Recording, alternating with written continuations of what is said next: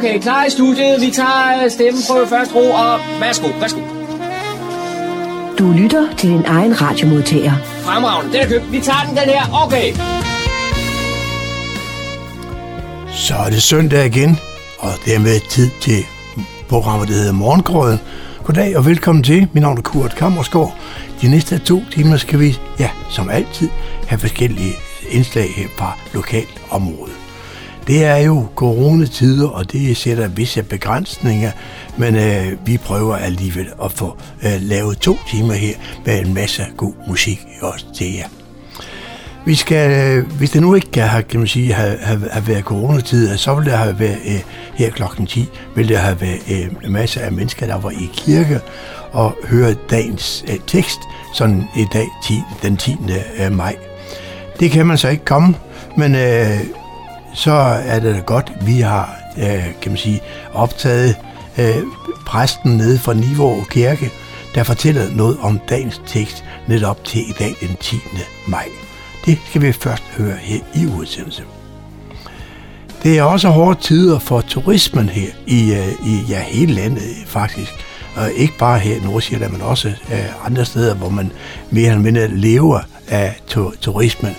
Og det skal vi høre lidt om, fordi øh, vi skal finde ud af det her med, at hvis et Nordsjælland, det er, ja, de har modsatte om, som så mange andre, det har John talt med, med dem om, og hvordan det, det kommer til at se ud i fremtiden.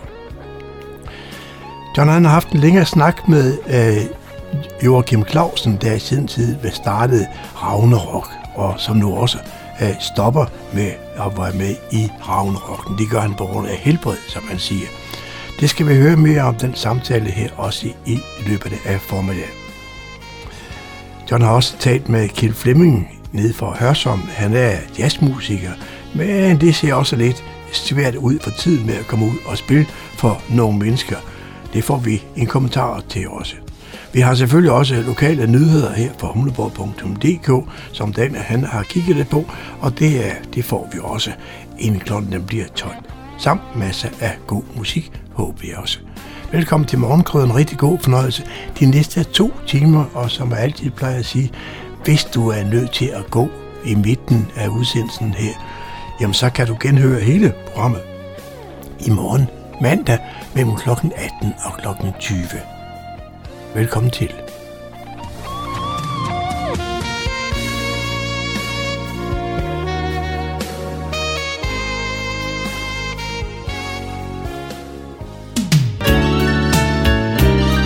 lytter til Morgenkrydderen. I studiet er det Kurt Kammerskov. Jeg står i Niveau Kirke sammen med sovnepræst Karina Kanne. Og Karina, du vil læse teksten til søndag den 10. maj. Det vil jeg, ja. Jeg læser evangeliet til fjerde søndag efter påske, sådan som det står skrevet hos evangelisten Johannes i det 8. kapitel. Jesus sagde da til dem, Når I får ophøjet menneskesønnen, da skal I forstå, at jeg er den, jeg er, og at jeg intet gør af mig selv. Men som faderen har lært mig, sådan taler jeg. Og han, som har sendt mig, er med mig. Han har ikke ladt mig alene, for jeg gør altid det, der er godt i hans øjne. Da han talte sådan, kom mange til tro på ham. Jesus sagde nu til de jøder, som var kommet til tro på ham, Hvis I bliver i mit ord, er I sandelig mine disciple, og I skal lære sandheden at kende, og sandheden skal gøre jer frie. De svarede ham, vi er Abrahams efterkommere og har aldrig trællet for nogen. Hvordan kan du da sige, I skal blive frie? Jesus svarede dem, sandelig, sandelig siger jeg jer, en hver, som gør synden, er syndens træl. Men trællen bliver ikke i huset for evigt. Synden bliver der for evigt. Hvis altså synden får gjort jer frie, skal I være virkelig frie. Det var prædiketeksten, hvor Jesus taler til en gruppe jøder, som er på vej til at blive hans disciple. Men de bliver altså lettere forvirret over, hvad det er for en frihed, han taler om, og de påpeger, at de ikke træller for nogen og aldrig har gjort det. Hvis man ikke oplever sig som ufri, så er det jo lidt mærkeligt, at der kommer en og siger, at nu skal man heldigvis blive fri. Hvad mener han med det? De kender ikke noget til, at de skulle være underlagt nogen. Dengang som nu bryder mennesker sig meget lidt om at høre, at vi måske ikke er så frie, som vi selv går og tror. I vores del af verden sætter vi en stor ære i at være frie, men med jævne mellemrum bliver vi konfronteret med, at vi ikke er det alligevel. Det er vi også blevet mindet om her under coronaepidemien. Men vi er altså vokset op med troen på, at man kan, hvad man vil.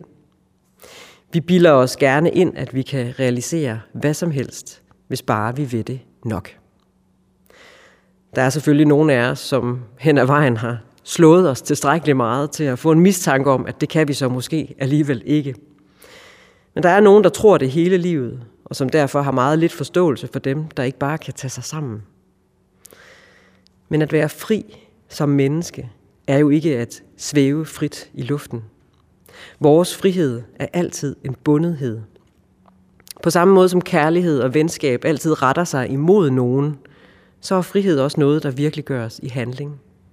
Man er fri fra noget eller til noget.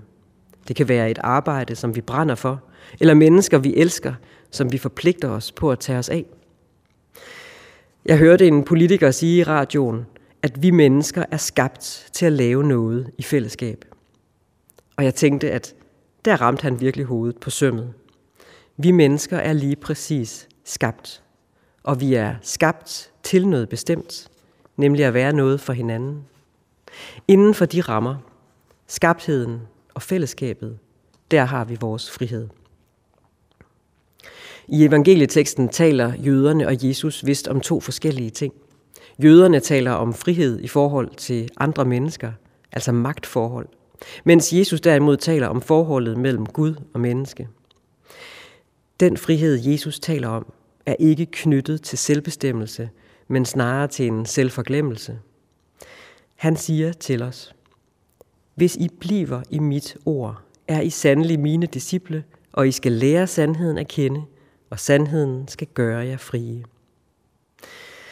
Sandheden er, at Gud blev menneske og gik i døden for os. Det gjorde han ikke, fordi vi var blevet komplette og fortjente det, men på trods af alt det råd, vi er til laver. Det er den sandhed, der gør os frie. Og så er der jo den detalje, at i Johannes evangeliet er heller ikke sandheden et frit svævende abstrakt begreb, men derimod en person. Vi møder nemlig sandheden ansigt til ansigt i Jesus Kristus. Han er sandheden om vores forbundethed og vores forhold til Gud. Der var en fra menigheden, som skrev til mig den anden dag, at hun syntes, det er så vildt, at vi har fået lov til at se mere af Gud, end Moses fik. Moses mødte jo Gud i den brændende tornebusk, og senere fik han lov til at se Guds herlighed bagfra. Men vi har fået lov til at se Kristus og hans måde at leve og være menneske på. Og i ham viser Gud os sit sande ansigt. Ja, man kan sige, at Gud er kommet ud af busken, for at vi skal lære ham at kende og blive frie derved. I forhold til Gud er vi frie, fordi Jesus er gået i døden for os og genopstået. På den baggrund er vi sat fri til at leve og folde os ud som mennesker, som vi er tiltænkt det, frie til at lave noget i fællesskab. Men netop i det fællesskab, i forholdet mellem mennesker, der kan vi hurtigt komme til at hæmme hinanden og skabe nogle begrænsninger, fordi vi har det med at putte hinanden i kasser, der er indhyllet i forventninger. Det hænger nok sammen med vores tendens til selvbeskuelse. Men Kristus kan hjælpe os med at blive mindre besatte af os selv, få os til at glemme de begrænsninger og skabe rum for noget, som er større end os selv. Jesus Kristus, som gjorde og sagde så mange forunderlige ting. Han lider og dør en jammerlig død på korset. Det er den ultimative hengivelse til Gud og mennesker. Men påskemorgen bekræfter Gud så alt, hvad Jesus har sagt og gjort ved at oprejse ham fra de døde. Det er altså i lyset af opstandelsen, at vi kan lære den sandhed at kende. At Gud, som er til stede over alt, hvor liv bliver til, også er til stede der, hvor liv går til grunde. Det er en kæmpe trøst.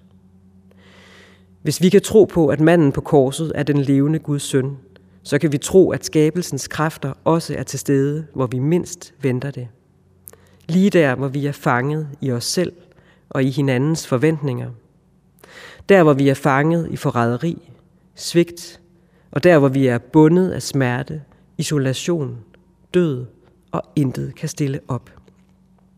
Lige der på korset sætter Kristus al skabelsens kraft ind på at befri os.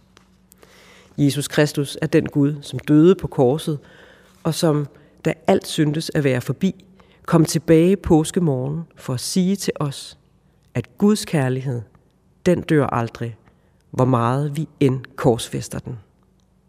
Hvis vi bliver i de ord, så er vi sandelig frie. Amen.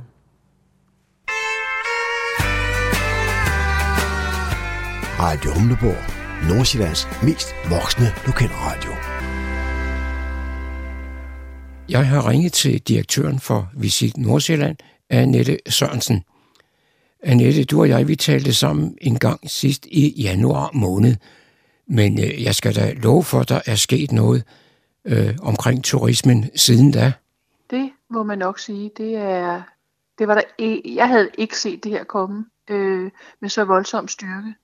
Altså lige præcis turismeområdet er, der er mange områder, der er berørte, men det her det er et af dem, der er rigtig øh, meget berørte. I januar der snakkede vi bæredygtighed og grøn omstilling. Der var ingen, der havde forestillet sig på det tidspunkt, at det ville komme i anden række, og at hele den her coronakrise, eller covid-19, som vi også kalder den, vil overhale alt øh, og sætte en dagsorden på vores hverdag, som jeg aldrig har oplevet, eller ingen af os har set men øh, det betyder vel også, at, at dit arbejde og organisationens arbejde er blevet en hel del forandret? Det har du helt ret i. Øh, og det er ikke fordi, vi ikke har noget at lave. Vi har rigtig travlt. Vi har, øh, jeg vil ikke sige, at vi har, haft, har mere travlt, for vi har altid godt gang i mange ting. Men øh, først og fremmest så har vi været ude og byde ind og prøve at hjælpe de virksomheder, som havde gang øh, i deres ting med at hjælpe dem digitalt med digital markedsføring. Der er jo nogle af restauranterne, øh, caféerne osv., som laver takeaway, men som måske ikke er så digitalt stærke. Så dem har vi været ude og hjælpe med at få markedsført, få fortalt øh, borgerne, at øh, man kan godt nok ikke komme ud på en restaurant i dag, men du kan komme ned og købe noget takeaway. Og derved hjælpe virksomheden til at bare holde sig en lille smule i gang. Det samme gælder detailhandlen, altså dem, der ikke øh, ligger i, øh, i centrene. Øh, købelysten hos den almindelige dansker er jo klart faldet, men der er også sådan måske uklarhed over, hvilke butikker er åbne og hvilke butikker er ikke åbne. Så der er vi selvfølgelig også ville hjælpe. Men vi er også gået bredere ud. Vi havde blandt andet henvendelse fra en, som øh, lejede telte ud til øh, festivaler og events osv. Det er jo stoppet, øh, og i hvert fald tidligst kommer i gang i september. Hele hans forretning lå totalt i uriner. ruiner. Øh, så vi var ude og hjælpe ham med noget markedsføring. Og nu øh, hjælper han, eller sælger han, eller leger han telte ud i forbindelse med øh, etablering af vuggestuer og børnehaver og sikkert også nogle af de telte, som man kan gå ind og få taget prøver på i forbindelse med de her øh, test, der nu øh, bliver åbnet op for på hele landet. Så, så lige pludselig er vi i gang på nogle helt andre forretningsgange. Men grunden til, at vi går ind og hjælper, det er, at det er vigtigt for os, at nordsjællanderne, de får forhåbentlig det samme, er det, er det vigtigt, at de kommer tilbage til næsten det samme, som, som vi forlod i den her covid-19-krise. En meget stor aktivitet i de sidste mange år efterhånden, det er jo det, der hedder krydstogtskibe, men øh, det står jo fuldstændig stille. Det øh, gør det. Altså, jeg vil sige, at vi har nogle anløb både i Helsingør og i Hundested. Øh, vi har endnu ikke fået en tilbagemelding på, at de skulle være aflyst. Øh, men jeg sidder hver dag og får øh, meldinger ind på, hvilket krydstogsanløb, der i Danmark det hedder, de øh, bliver aflyst. Og øh, øh, der er, er vi endnu ikke kommet på den liste, men spørgsmålet er, om vi ikke bliver det, kommer der. Øh, jeg tror, at krydstogsbranchen øh, får øh, et problematisk år her i øh, 2020. Det er der øh, ingen tvivl om. Øh, utrygheden også med de eksempler med, med, med de gæster, hvor der så lige pludselig er kommet coronavirus på, på øh, hvad hedder det, øh, øh, skibene der, har jo gjort, og man er blevet fanget 14 dage. øh, 14 dages karantæne. Det er ikke sjovt. Så jeg tror, det var et stykke tid før vi får en krydstogsbranche, der igen kommer øh, i gang. Den skal nok komme, det er jeg ikke i tvivl om, om et par år. Men øh, det, det er et problematisk øh, øh, område, det er der ingen tvivl om. Så går jeg ud fra, når ikke der kan komme så mange udefra, så må I satse lidt på, på det, der hedder hjemmemarkedet. Altså ja. få danskerne ud og opleve. Det har du fuldstændig ret i. Det er det, vi i vores sprog kalder markedet Danmark. I forvejen er markedet Danmark vigtigt for Nordsjælland. Altså 70 procent af de overnattende gæster, vi har, er danskere. Så vi er, kan man sige, har stor erfaring på allerede at markedsføre Nordsjælland for danskerne. Men øh, i en ekstraordinær tid kommer vi til Nordsjælland også til at lave en ekstraordinær indsats. Og noget af det, for os lige at trække tråd til det, jeg har sagt tidligere, kommer vi til, hvad vi aldrig har gjort tidligere, at lave lokal markedsføring. Øh, det vi normalt har lavet, det er jo regionalt og nationalt og internationalt. Men som jeg nævnte før, så skal vi nordsjællandere gerne tilbage til at have nogenlunde de samme øh, Nordsjælland, som vi øh, forlod i den her krise. Og det betyder, at vi, det er vigtigt, at vi alle sammen går, kommer ud, når vi nu Danmark bliver genstartet øh, mere og mere, eller genåbnet mere og mere, at vi, når restauranten øh, åbner, at vi går ned og spiser. At vi måske tager på vores, øh, besøger nogle af vores attraktioner, vores museer. Jeg tror, der er rigtig mange, som ikke har været i juni måned, eller juli måned, og været på Fredensborg øh, Slot, eller Frederiksborg Slot, eller Kronborg Slot. Det er tiden nu, øh, når det åbner, at komme ned og opleve det. Vi har heldigvis så mange fine tilbud i Nordsjælland, øh, som vi øh, gerne alle sammen skal være med til at benytte for at sikre os, at vi også har det fremover. Fordi det er det, der også er med til at skabe indtægt og arbejdspladser osv., det er, at de ting kan fortsætte og fortsætte med at udvikle sig. At Luciana fortsat kan blive ved med at have udstillinger i høj international øh, niveau. Det samme gælder niveau går og så videre. Så det er vigtigt. Så vi kommer til, det har vi ikke prøvet før, at markedsføre Nordsjælland for nordsjællanderne. Og det øh, kan man sige, ser vi frem til. Det bliver øh, spændende, og så skal selvfølgelig gøres i rigtig tæt samarbejde øh, med vores aktører. Nu har du talt om de store seværdigheder, de store museer med mere.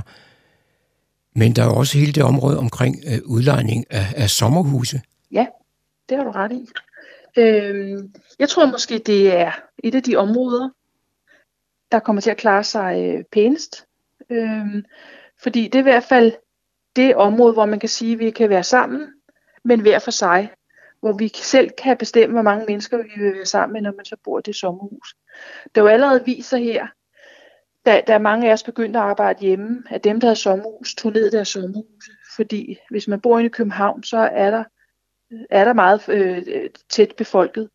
Og i sit sommerhus, der har man luft øh, omkring sig. Så vi håber, at dem, der har sommerhuse, de vil bruge deres sommerhus meget hen over sommeren, og gå ned og, og handle og shoppe. Men lige så meget også, hvis de ikke skal bruge det, få det lejet ud. Jeg ved ikke, om jeg får ret, men jeg tror, der kommer til at blive mangel af sommerhus i Danmark. Og i Nordsjælland har vi ikke særlig mange sommerhus til udlejning. Det kan godt være, at Vestkysten øh, får nogle problemer, øh, fordi de, kan man sige, primært får fra at det er tyskerne, der kommer op. Øh, men jeg tror, at Nordsjælland er jeg optimist på, at vores sommerhus kommer der godt gang i. Og jeg samme håber jeg altså for campingpladserne, fordi de har faktisk øh, måttet åbne, og mange, nogle af mange af campingpladserne i Nordsjælland har åbnet i forbindelse med posten. Og de skal også ud og kigge på at få flere danskere. Øh, nogle af dem har mange hollændere, øh, tyskere, øh, der kommer. Og det er i hvert fald vigtigt, at de øh, øh, for, at, at vi hjælper dem med for markedsført øh, de fine campingpladser, vi har øh, i Nordsjælland, så vi kan få flere danskere til at komme ud og opleve vores fantastiske natur. Og øh, så har vi også vores hoteller. Vi har jo nogle rigtig fine øh, badehoteller, som ligger som perler på en snor langt vores øh, meget fine øh, store og små byer. Øh, og der øh, håber vi også, at danskerne vil benytte lejligheden til at få øh, prøvet nogle af vores øh, hoteller. Vi må alle sammen sidde og hungre lidt nu på at komme ud og, at få lidt feriestemning og få lidt lyst til at øh, opleve noget. Og der er vi så heldigvis privilegeret, øh, at Danmark har så meget til, tilbyde, og det har vi så i særdeleshed i Nordsjælland. Så vi vil gøre alt for, at øh, vi både lokalt får hjælper med at få sat gang i det, at vi nationalt får gæster, altså flere danskere til at komme til Nordsjælland. Jamen, så vil jeg ønske jer en rigtig god arbejdsløst, og så håber jeg, at vi kan få en snak med det her coronavirus er ved at være overstået. Det skal jeg meget gerne stille op til. Det håber jeg også, og jeg håber, det bliver meget snart, at det kommer til at gå øh, meget bedre, og vi får en rigtig god, varm sommer. Så vi i hvert fald føler, at vi får lidt af den der syd, øh, altså øh, sol, den varme sol fra syden, at hvis vi kan få en god varm sommer i, i Danmark, så bliver det måske en lille smule mindre slemt, end, end øh, det vi øh, måske kan se frem til. Det var John Marco, der havde produceret dette indslag. Du lytter til morgenkrydderen.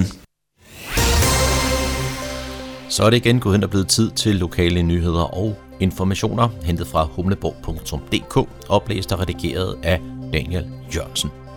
Joachim Clausen stopper som underviser og leder hos teatergruppen Ravnerok i Humlebæk. Det sker efter 45 års tro tjeneste. Joachim har selv valgt at gå på pension fra den musikteaterforening, som han selv var med til at stifte i sin tid. Han stopper derfor både som underviser på ungdomsholdet og som leder af Ragnarok ved udgangen af denne sæson. Joachim grundlagde foreningen, som er rig på hjerterum og plads til alle, og fået skabt muligheder for børn og unge, som de ellers ikke ville have fået, skriver foreningen på deres Facebook-side. Ikke alene har unge fra kommunen fået mulighed for at rejse ud i verden og turnere med forestillinger, men der er også skabt venskaber, ægteskaber og etableret internationale partnerskaber i hele verden. Den 29. november 2020 har Ravne Rock 45 års jubilæum. Det fejres lørdag den 28. november, hvor foreningen vil holde et større arrangement og sende Joachim godt afsted. En ny høreklinik er åbnet på Jernbanegade i Fredensborg. Klinikken er startet af ørelæge Jesper Hall, audiolog Michael Parsberg og speciallæge Jeppe Svinger, der selv bor i Fredensborg. På grund af travlhed og ventetid ved høreklinikken i Hillerød, og da kundegrundlaget er til stede, har de tre indehavere valgt at åbne en afdeling i Fredensborg. I den seneste tid har der været arbejdet intenst i lokalerne på Jernbanegade 11, den tidligere Skrøderbutik, som er flyttet over på den anden side af gaden. Her fortæller Jesper Hall om baggrunden for, hvorfor de har startet klinikken i Fredensborg. Vi har startet det, fordi at, øh, vi har jo faktisk også høreklinikken i Hillerød, som ligger på Dyrehavevej 19. Øh, men vi har simpelthen så travlt. Så øh, vi har oplevet, at der kommer mere og mere ventetid. Og øh, det betyder, at øh, servicen jo bliver dårligere, hvis der er for lang ventetid, til man kan få enten nye høreapparater købt, nye høreapparater, eller få serviceret dem, man har. Så det her det var en kærkommen mulighed for at nedbringe ventelisten og yde en bedre service til, øh, til vores klienter. Trækløder skal dog ikke selv være i butikken i Fredensborg, men man har ansat en række dygtige tilpassere, der kan hjælpe kunderne med at kortlægge folks høresituation ved test af hørelse og behov, så man finder den helt rette løsning til det, der er bedst for en selv. Det sker blandt andet i deres nyindrettede lydrum. Firmaet har fået deres lovmæssige godkendelser, og de er klar til at modtage kunder i klinikken. Så snart turistattraktionerne i Fredensborg Kommune åbner på ny, så er der afsat 120.000 kroner til en ekstraordinær markedsføringsindsats, så turisterhvervet hurtigt kommer på fod igen. Coronaepidemien sætter turisterhvervet i Nordsjælland under hårdt pres, og det betyder blandt andet, at ledigheden inden for service, hotel- og restaurationsbranchen stiger meget hurtigt, og derfor har Borgerservice, Arbejdsmarkeds- og Erhvervsudvalget i Fredensborg Kommune bevilget de 120.000 kroner til ekstra markedsføring, så snart attraktionerne er klar til åbning igen. En ekstraordinær situation kræver en ekstraordinær indsats, så vi er glade for, at Fredensborg Kommune har valgt at give en solid håndtrækning og støtte op om en større lokalrettet markedsføringsindsats til hjælp for et hårdt presset turisterhverv. Det siger direktør i Visit Nordsjælland, Annette Sørensen. Det var, hvad vi har fundet frem af nyheder og informationer, hentet fra humleborg.dk, oplæst og redigeret af Daniel Jørgensen.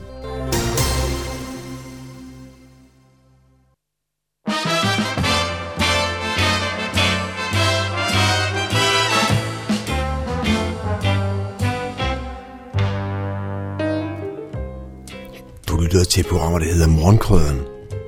En hver lighed med nogen anden eksisterende radioprogram må sige at være ren helt.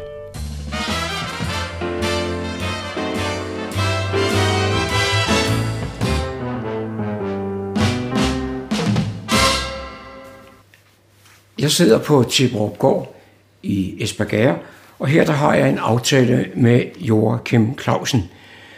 Øh, Joachim, kunne du starte med at fortælle os lidt om det projekt, der hedder Ragnarok, hvad det egentlig er? Ja, altså det begyndte helt tilbage i 1975, men der hed det jo ikke Ragnarok. Men jeg var vikar på det, der dengang hed Bagnebjergskolen. Og øh, så var der jo en teatersal, som ikke blev brugt. Altså jeg skal, jo også, jeg skal måske også lige sige, at, at jeg spillede jo med i noget, der hed Carlsens Kvarter. Danmarks Radio dengang. Hvor jeg var den yngste søn i familien, Rico. Hvis folk er på vores alder, så kender de det nok. Og så var der også på det tidspunkt en, en, en lærer på skolen, som hed Ole Bergmann. Det hedder han jo sådan set stadigvæk. Han findes jo heldigvis stadigvæk. Og han var, han var leder af noget, der hed interessegrupperne. Og så snakkede vi om, om vi måske skulle lave sådan et teaterhold. Og det var, det var han med på. Og, og det var du til synligheden også? Yes. Så det, det, det blev så starten på Ragnarok. Så den, den dag, vi regner som vores fødselsdag, det, det er den dag, hvor vi havde premiere på den allerførste forestilling, som var en manuskriptforestilling. Og det var helt nøjagtigt. Hvornår siger du? Det var 19. november 75. Nu har jeg jo erfaret, at, at siden I har benyttet navnet Ragnarok, der er der jo et museum i Roskilde, der også bruger det. Det er rigtigt. Men de kontaktede os også, og vi lavede så en aftale om, at begge parter har den uindskrænkede ret til at bruge navnet inden for deres domæne. Der er ikke nogen penge involveret i det. En ting er jo, at du har haft lyst til at lave teater i, i de her mange, mange år. Men det har jo også givet nogle unge mennesker mulighed for at afprøve den del ja. af sig selv. Ja. Og så er jo det, der gør os lidt specielt, ikke? det er jo, at, at det har altid været, altså bortset fra lige den indledende fase, så har det jo altid været sådan, at vi lavede vores egne forestillinger. Så når man mødes om efteråret, så er der ingen, der aner, hvad det er for en forestilling, man skal spille om foråret. Igennem så mange år, så må der være rendt rigtig mange igennem øh, foretagendet. Det må man sige ja til. Er det, er det folk, du stadigvæk har, har lidt kontakt med? Mange af dem. Men jeg kan jo også se på alle de reaktioner, der kommer på Facebook nu. Det er jo nærmest som at læse nekrolog. ja, det skal jeg måske lige indskyde, det har jeg ikke fået sagt her. Men grunden til, at du og jeg sidder sammen, det er, at du har, har valgt at stoppe som, som leder af ja. Ragnarok. Ja. Og e- egentlig havde jeg regnet med at fortsætte til, til jeg nåede din alder, men øh, der er så sket nogle ting, sådan en sundhedsmæssig karakter, som jeg ikke har lyst til at komme ind på. Hvor mange mennesker er der involveret i, i Ragnarok sådan på en normal sæson? Ja, hvad ligger der på? Nogle hundrede stykker. Og det vil sige, at det er blevet til rigtig, rigtig mange gennem årene. Det må man sige, ja. Og, og du var lidt inde på, at du har kontakt til nogle af dem. Ja. Er, der, er, er der nogle af dem, der er blevet i det, jeg vil kalde teaterverdenen? Ja, det er der. Der er sikkert flere, end jeg ved. Det kommer også an på, sådan, skal vi sige, hvor, hvor bredt man tager det. Fordi jeg tror generelt, så, så det, at jeg tror, at alle, der har været med, har brugt det til et eller andet. Og det behøver jo ikke være inden for teater. Nej, det må være med til at udvikle folk på en eller anden ja. måde. Og det er også det, de skriver om. Joachim, måske skulle vi lige have at vide nogenlunde, hvor gammel du er, og hvilken uddannelse du har, og hvad du har beskæftiget dig med. Ja. Altså, jeg er lige blevet 68, og jeg arbejdede jo i sin tid i, jeg blev ansat i Statens Musikråd under Kulturministeriet. Det findes ikke mere. Og så da Ole V. Jensen blev undervisningsminister, så kom vi i undervisningsministeriet, og så blev jeg der. Og så på et senere tidspunkt, så arbejdede jeg meget med internationale opgaver i, i undervisningsministeriet på børne- og ungdomsområdet. Og da der så blev en ledig stilling i Nordisk Ministerråd på børne- og ungdomsområdet, hvor jeg i forvejen repræsenterede Danmark, så, øh, så valgte jeg søgestillingen og fik den. Og der kan man højst være i otte år. Så det var helt fantastisk. Og så har jeg den store fordel, at jeg også kan tale svensk. Og jeg forstår islandsk. Må, måske kunne du komme lidt ind på, øh, hvilken typer af forestillinger I, I har beskæftiget jer med? Ja. Men det har, jo, altså det har jo altid været sådan, at altså lige fra den der første forestilling, Brand, som var den første, sådan, skal vi sige, rigtig egenproducerede forestilling, og som også kun blev til, fordi der var en ungdomsskoleinspektør, som hed Søren Udam, som troede på det, og som afsatte ressourcerne til det. Han lever heldigvis også stadigvæk. Jeg har også mødt ham siden. Og øh, altså det der med, at vi byggede op på improvisation. Ikke? Og på det tidspunkt, det er altså brand, den blev sådan set inspireret af det første forsøg på at lave et kulturhus i et medborgerhus i Humlevæk. I en, øh, i en gammel barakbygning, som, som øh, lå på hjørnet der øh, Talgårdsvej og Fredensborgvej. Men den blev så brændt ned. Kommunen, kommunen var på det tidspunkt ikke voldsomt interesseret i, at der skulle ske noget. Så det var enormt op ad bakke. Så i virkeligheden tror jeg, det kom lidt belejligt, at det brændte. Der var også konspirationsteorier. Du, du har nævnt, at øh, stykkerne de, de byggede på inspiration, eller, Ja, eller frit fald, som man kan sige. Var det sådan, at du kom med en masse gode idéer, eller var det hele teamet, der arbejdede sammen om det? det var hele timet. Sådan har det altid været. Og så fortalte du også lidt om det nordiske samarbejde, men Ja. jeg, har, jo- jeg har jo forstået, at øh, Ragnarok er, er jo en, en, en øh, institution, hvis man kan sige det sådan, der er kommet vidt omkring og har meget samarbejde ud over landets grænser. Ja, det er også rigtigt. Vi har jo været stort set over hele kloden, bortset fra Antarktis. Men, men når der kommer sådan en flok øh, unge danske mennesker til, til udlandet og skulle Ja, lave en forestilling, i Norden kan jeg endda forstå, der kan du bruge dit eget sprog. Men hvordan, når man er andre steder? Jamen faktisk, da vi, da vi på et tidspunkt blev inviteret til at komme til Australien, der, der ønskede australierne, at vi skulle spille på dansk. Fordi de sagde, at alle, altså Australier havde sådan en eller anden fornemmelse af, at alle folk i hele verden talte engelsk.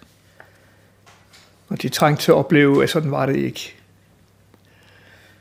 Og så må man jo lave en visuel forestilling. Det blev så til Vølven, som vi faktisk lige har genoptaget i en ny version. Som nævnt, så har du valgt at, at stanse her med, med Ja. udgangen af året. Og øh, Ragnarok fylder 45 år her, lidt senere i år. Ja, Og hvordan havde man tænkt sig, at det skulle markeres? det må du... Altså, vi har jo ikke nået så langt med det. Men nu bliver det jo ikke mig, der skal tage stilling til det. Du har ingen viden om, hvad man havde tænkt sig? Nej. Efter 45 år i, i, i, i sådan et foretagende som det her, hvor du må have brugt en, en forfærdelig masse af din, din tid, så får du noget tid til overs nu. Øh, Hvad har du tænkt dig, den skal, skal bruges til? Det ved jeg ikke endnu. Det har du ikke taget stilling til. Som sagt, så har du brugt rigtig meget tid og meget energi her på, på Ragnarok i, i 45 år. Har du haft tid til andre fritidsinteresser? Ah, det er sgu småt. Du samler ikke på frimærker? Eller? Jo, jeg gør. Nå, okay. Det var et tilfælde, jeg lige ramte den. Ja. Det gør jeg faktisk. Vi har været lidt inde på, at mange af disse unge mennesker, de har fået rigtig meget ud af det. Men når du kan holde ved i så mange år, så må du også have fået noget ud af det. Selvfølgelig. Klart. Kan, kan, kan du give mig nogle eksempler på det? Altså, jeg har jo i hvert fald fået nogle rejser, som jeg nok ikke havde fået uden. Og så er der jo det der privilegium, når man rejser med en forestilling, og man, og man for eksempel bor privat, ikke? så kommer man jo ind og oplever landene på en helt anden måde. Og for eksempel når du tager til Australien, du kan jo ikke komme og besøge Aborigines som turist, fordi man skal inviteres. Og vi havde jo så et samarbejdsprojekt med, med dem, der som sagt var det den måde, derfor Vølven blev til. Og det vil sige, ud over det at lave teater, så har der også været en masse administrativt i forbindelse med jeres rejser. Ja, det kan ikke nægtes. Men det må også have givet dig nogle, nogle øh, menneskelige re- relationer. Det har det da også. Jeg kender da også en masse mennesker rundt om i verden, som jeg aldrig nogensinde ville have lært at kende, hvis ikke det havde været for det. Nu siger du kender. Er det sådan, du stadigvæk har kontakt med nogle af dem? Ja, ja. Og der er Facebook jo også en stor hjælp. Selv dem fra Sibirien er dukket op på Facebook. Og det er så et, et lidt fjollet spørgsmål. Har, har du været i Sibirien? Ja, vi var jo afsted med, med hele det nordiske fændrigsprojekt. Og grunden til, at jeg stillede det spørgsmål sådan lidt pjattet her, ja. det er jo, at før i tiden, der blev man forvist til Sibirien. Det var det. Ja. Men det var ikke derfor, I var der. Ej, det er en kæmpe historie i sig selv. Måske kunne du fortælle mig lidt mere om, om turen til Sibirien. Ja. Altså, den, den udsprang jo af, altså i virkeligheden, så skal vi tilbage til FN's ungdomsår i 1985. Hvor vi bliver spurgt af Dansk Amatørteater Samvirke, og om vi har tænkt os at gøre noget i forbindelse med det. Og det havde vi sådan set ikke gjort os nogen tanker om. Men så havde vi været inde i det, der hed Festival of Fools i København og set en forestilling mellem, som var produceret af, af flere forskellige teatergrupper sammen, som havde lavet en fælles forestilling. Så tænkte vi, jamen på det tidspunkt, der havde vi venskabsgrupper rundt om i Norden. Og så tænkte vi, hvad er det vildeste, vi kan gøre? Det er jo at lave en fælles forestilling. Og det blev så til det der Fenris, som vi så rejste rundt med i Norden.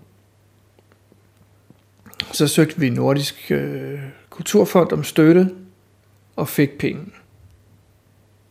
Og det muliggjorde, at vi kunne gennemføre det.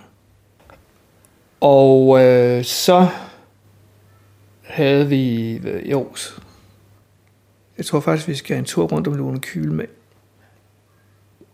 som, var, som på det tidspunkt var chefredaktør for Alt for Damerne, som havde hørt om det her. Og hun havde en datter, som var med i Next Stop Sovjet. Nej, jeg tror faktisk, det var ikke datteren. Det var en, en, en praktikant på Alt for Damerne, som skulle skrive en artikel om det. Det var sådan, det kom. Men så mødtes jeg med, med den her praktikant, som skulle skrive den der artikel til Alt for Damerne. Som så foreslog, at hun var, hun var så med i, i Next Stop Sovjet, og spurgte, om vi nogensinde havde overvejet det. Og sagde, at det havde vi da snakket om, at, at verden åbnede sig og sådan. Og, og nu nu kan jeg faktisk ikke helt huske rækkefølgen i det, men, men i hvert fald så var vi tre, som tog afsted og fejrede nytår i Ulan Ude i Burjatjen ved Bajkarsøen. Og nu tror jeg faktisk, at jeg kommer til at springe et led over. Jamen bare kom. For jeg var, jeg, først tog jeg til Moskva. Og skulle mødes med, med en eller anden, som, hvad var det, han hed? Bolotnikov. Og da jeg kom derover, så var der ikke nogen til at tage imod mig. Så stod jeg der i lufthavnen, Sheremetyevo. Og så vidste jeg kun, at det der Next Stop kontor skulle ligge i nærheden af stationen i Smilovskaya. Der tænkte jeg, jamen, så må jeg jo se at komme derhen af, og se om ikke jeg møder nogen. Og det gjorde jeg så også. Så mødte jeg nogen, der så meget Next stop ud. Og så kom jeg derhen, og så havde jeg havde jo så ikke noget sted at bo, fordi ham, jeg skulle mødes med, han var der ikke. han var taget til Ukraine. Så meget kunne jeg forstå, da jeg, da jeg fik ringet. Men, men det endte jo op med, at I kom afsted. Det gjorde det. Kunne, kunne du fortælle lidt om den oplevelse? Ja, yeah jeg siger, det var against all odds. Også fordi vi skulle have en invitation derudefra. Alting var jo i opløsning. Og når man skulle ringe til Moskva, øh, så var der øh, noget med to linjer. Og vi havde, vi havde så en, en, en kontakt, som arbejdede i et engelsk firma derovre. Olga, som jeg så skulle ringe til. Og det var jo så med at sidde og taste alle de der numre. Så når klokken blev hen af 12 om natten, ikke? så passede det med, så var den 10 derovre, så var de ikke gået i seng endnu. Og, og hun var så vores bindeled. Og så var det, så var det sådan, at, øh, at de skulle finde jo nogen derude, der skulle finansiere det. Og det der med at forhandle på russisk, det er altså også lidt af en kunst. Og man sviner godt nok hinanden meget til. Jamen en ting er det rent sproglige, men der må også være noget kulturmæssigt. Ja, ja, bestemt. Og jeg tror også, hvis ikke vi havde forstået mekanismerne, så var det aldrig blevet sådan noget. Når du siger forstået mekanismerne, så noget med, at I lægger jer fladt om på ryggen og tager imod, hvad der kommer, eller? Nej, det gør man nemlig ikke. Så får man ikke noget. Fordi da vi var derude, så var vi, øh, altså vi, vi tre, der var afsted. Mig og Henrik Vejleborg og, og hvad hedder hun? Hans kone. Norske kone. Anne Lene. Som arbejder i kommunen nu. Men øh, det var i hvert fald os tre, der var i Sibirien. Og så var det jo sådan, at, at der var en kulturaftale mellem Danmark og Sovjetunionen. Og det er, jo, det er jo sådan noget, man skal spille på. Fordi når du forhandler med, med nogen, og man siger, jamen det kan vi ikke lave om på, fordi det er aftalt mellem landene, det kan vi ikke ændre på. Og den kulturaftale sagde, at, at, øh, når man, at hvis man lavede projekter med Sovjetunionen, så skulle russerne betale alle transportudgifter fra det øjeblik, man landede i Moskva. Nu var det ikke så forfærdeligt dyrt at flyve. Altså, jeg tager ikke, hvad sådan en flybillet kostede til Ulan UD. En 50'er måske, ikke? Men det betød jo også, at de skulle altså også finansiere alle udgifter til, til transport af de her sindssygt mange mennesker, ikke? Om sommeren. Og vel også indkvarteringer. Ja, ja. Så det var jo det. Var jo det. Så da, da vi så kom til Ulan UD, så fik vi også en tolk. At vi forstod simpelthen ikke, hvad han sagde på engelsk. Så mødte vi en studerende på gaden, som vi godt kunne snakke med. Og så spurgte vi, om ikke vi kunne switche. Og det, det lykkedes så. Men han var jo skide bange, fordi han havde jo aldrig nogensinde været inde og forhandle med... Og han, han troede sådan ligesom, at når, øh, sagde, det kan jeg ikke sige til dem. Så, det er jo ikke dig, der siger det. Du oversætter jo bare, hvad vi siger. Okay. Og jeg kan også huske på det tidspunkt, hvor vi var derovre og lave skitsen til projektet. Der måtte der højst være 12 grader indendørs. Men det galt jo så ikke for, for sådan en når man var på, på ledelsens område. Så var der jo varmt nok. Og så var vi ude og se, de havde, de havde fået en eller anden idé om, at en fabrik, som konstruerede jernbanebroer til den transsibiriske jernbane, at de skulle finansiere projektet. Men det er klart, det de var interesseret i, det var selvfølgelig, om de kunne få nogle kontrakter. Altså, det, det, det kan vi jo ikke forhandle. Så, så, det kan ikke lade sig gøre. Og så endte det jo med, at så mistede de, så, så løb de fra aftalen. Men vi underskrev en fin aftale derude, som de så senere løb fra. Nu efter dette relativt store forarbejde, øh, så skulle I jo afsted med, med en forestilling. Hvordan blev I, I modtaget?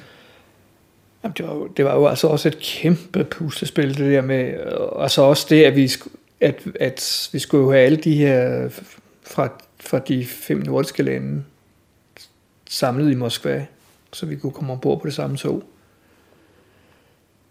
Så øh, det var jo også lidt af et eventyr. Men på et tidspunkt skal I jo af, afvikle selve forestillingen. Ja, ja. Og hvordan gik det så? Jamen det, det gik også meget fint. Og vi havde, vi havde så også en, en, vi havde også en dansktalende tolk med. Fordi der var jo, man kunne jo få undervisning i dansk på Moskvas Universitet. Hvor der var en, en, en som hed Rikke Helms, som jo så også lavede undervisning på efter, efter sådan selvfølgelig dansk model. Jeg tror nu også, en, jeg tror nok, at nogle af dem, der var med der, de var, de var jo nok med tilknytning til KGB. Jamen, det skal det jo være. Ja. Jeg tror ikke, jeg tror ikke, at vi skal forestille os, at vi ikke var under overvågning. Men øh, vi blev faktisk privat indkvarteret i Ulan UD. Selvom du har indikeret over for mig, at du ikke rigtig ved, hvad du skal benytte den meget ekstra tid, du får, hvad du skal bruge den til, så vil jeg da i hvert fald ønske dig rigtig god vind fremover. Tak skal du have. Det var John Marco, der havde produceret dette indslag. Vær med på Fredensborg Lokalradio FM 104,3 MHz. Weekendradio til det meste af Nordsjælland. Med musik og indslag for den modne lytter. Jeg har ringet til Kjeld Flemming, der var initiativtager til det, der hedder Hørsom Jazzkompani, og igennem mange år også ledede kompaniet og stod for det, der hed Hørsom Jazzfestival. Men øh, grunden til, at jeg ringer til dig, Kjeld, det er, at øh, jeg sidder med min avis her i dag, og så står der, må man ikke være glad. Hvad mener du med det?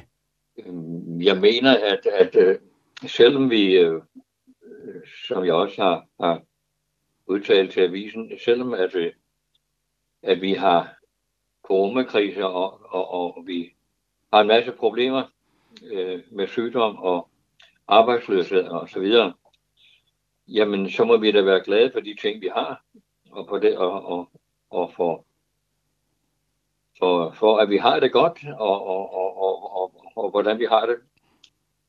Øhm, det har man da lov til at glæde sig over, udover, selvom øh, at, vi også tænker på alt det andet. Og nu ved jeg godt, Kjeld, at du er oppe i 80'erne, men øh, med det, der står her i dag, og med det kendskab, jeg har til dig, så er det ikke for det, du, du ligger li- lidt på den lade side. Kan du ikke fortælle mig, hvordan en normal dag eller uge ser ud for dig og, og, og jorden? Jamen, tiden den flyver for os. Vi, selvom ikke vi, vi må have samkvem med en masse andre mennesker, og selvom ikke vi kan komme ud og spille, jamen så, så går tiden jo herligt. Vi øh, sover måske en time længere om morgenen. Så er der morgenmad, så er der aviserne, og øh, ja, så er det ved at være frokost.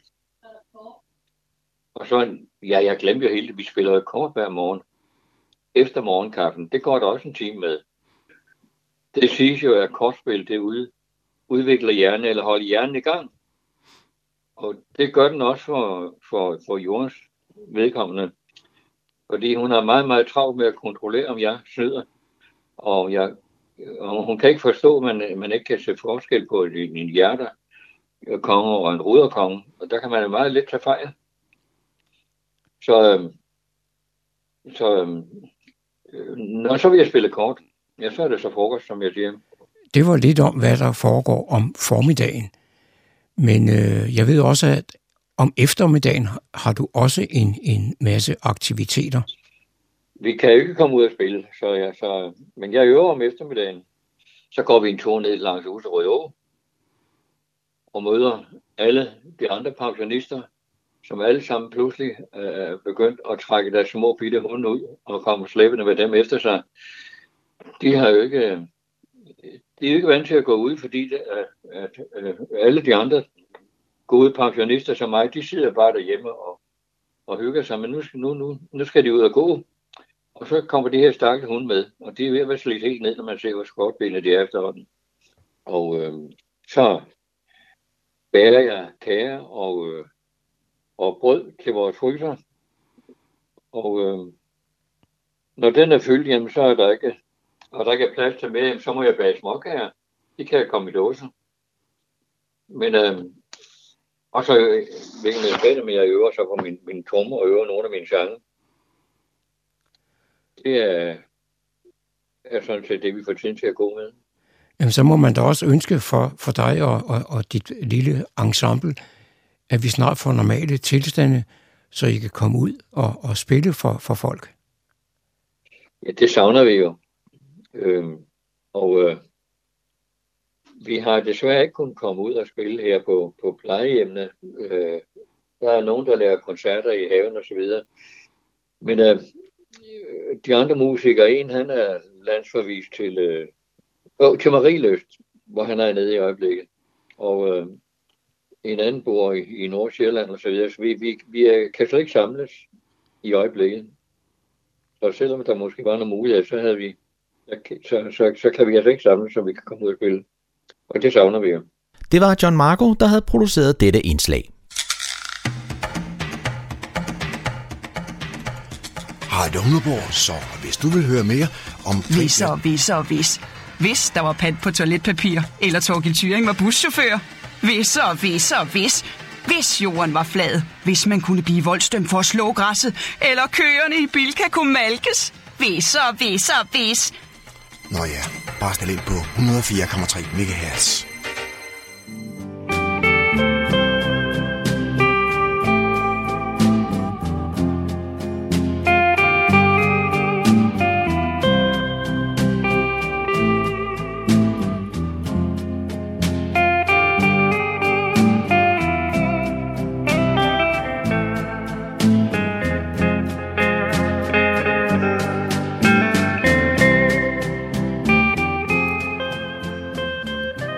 Disse toner fortæller os, at vi er nået til afslutningen på denne uges udgave af programmet, der hedder Morgenkrøden.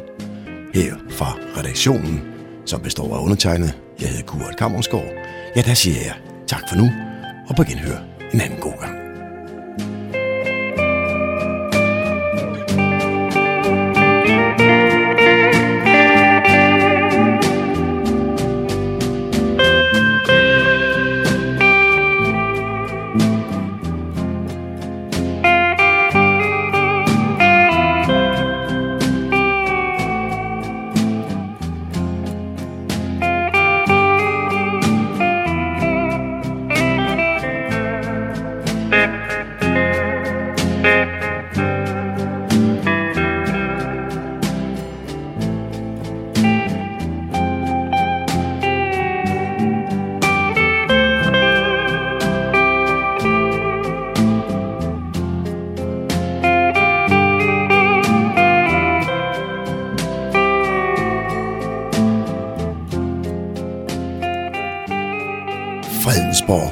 Lokalradio, Radio Humleborg. Nordsjællands mest voksne lokalradio.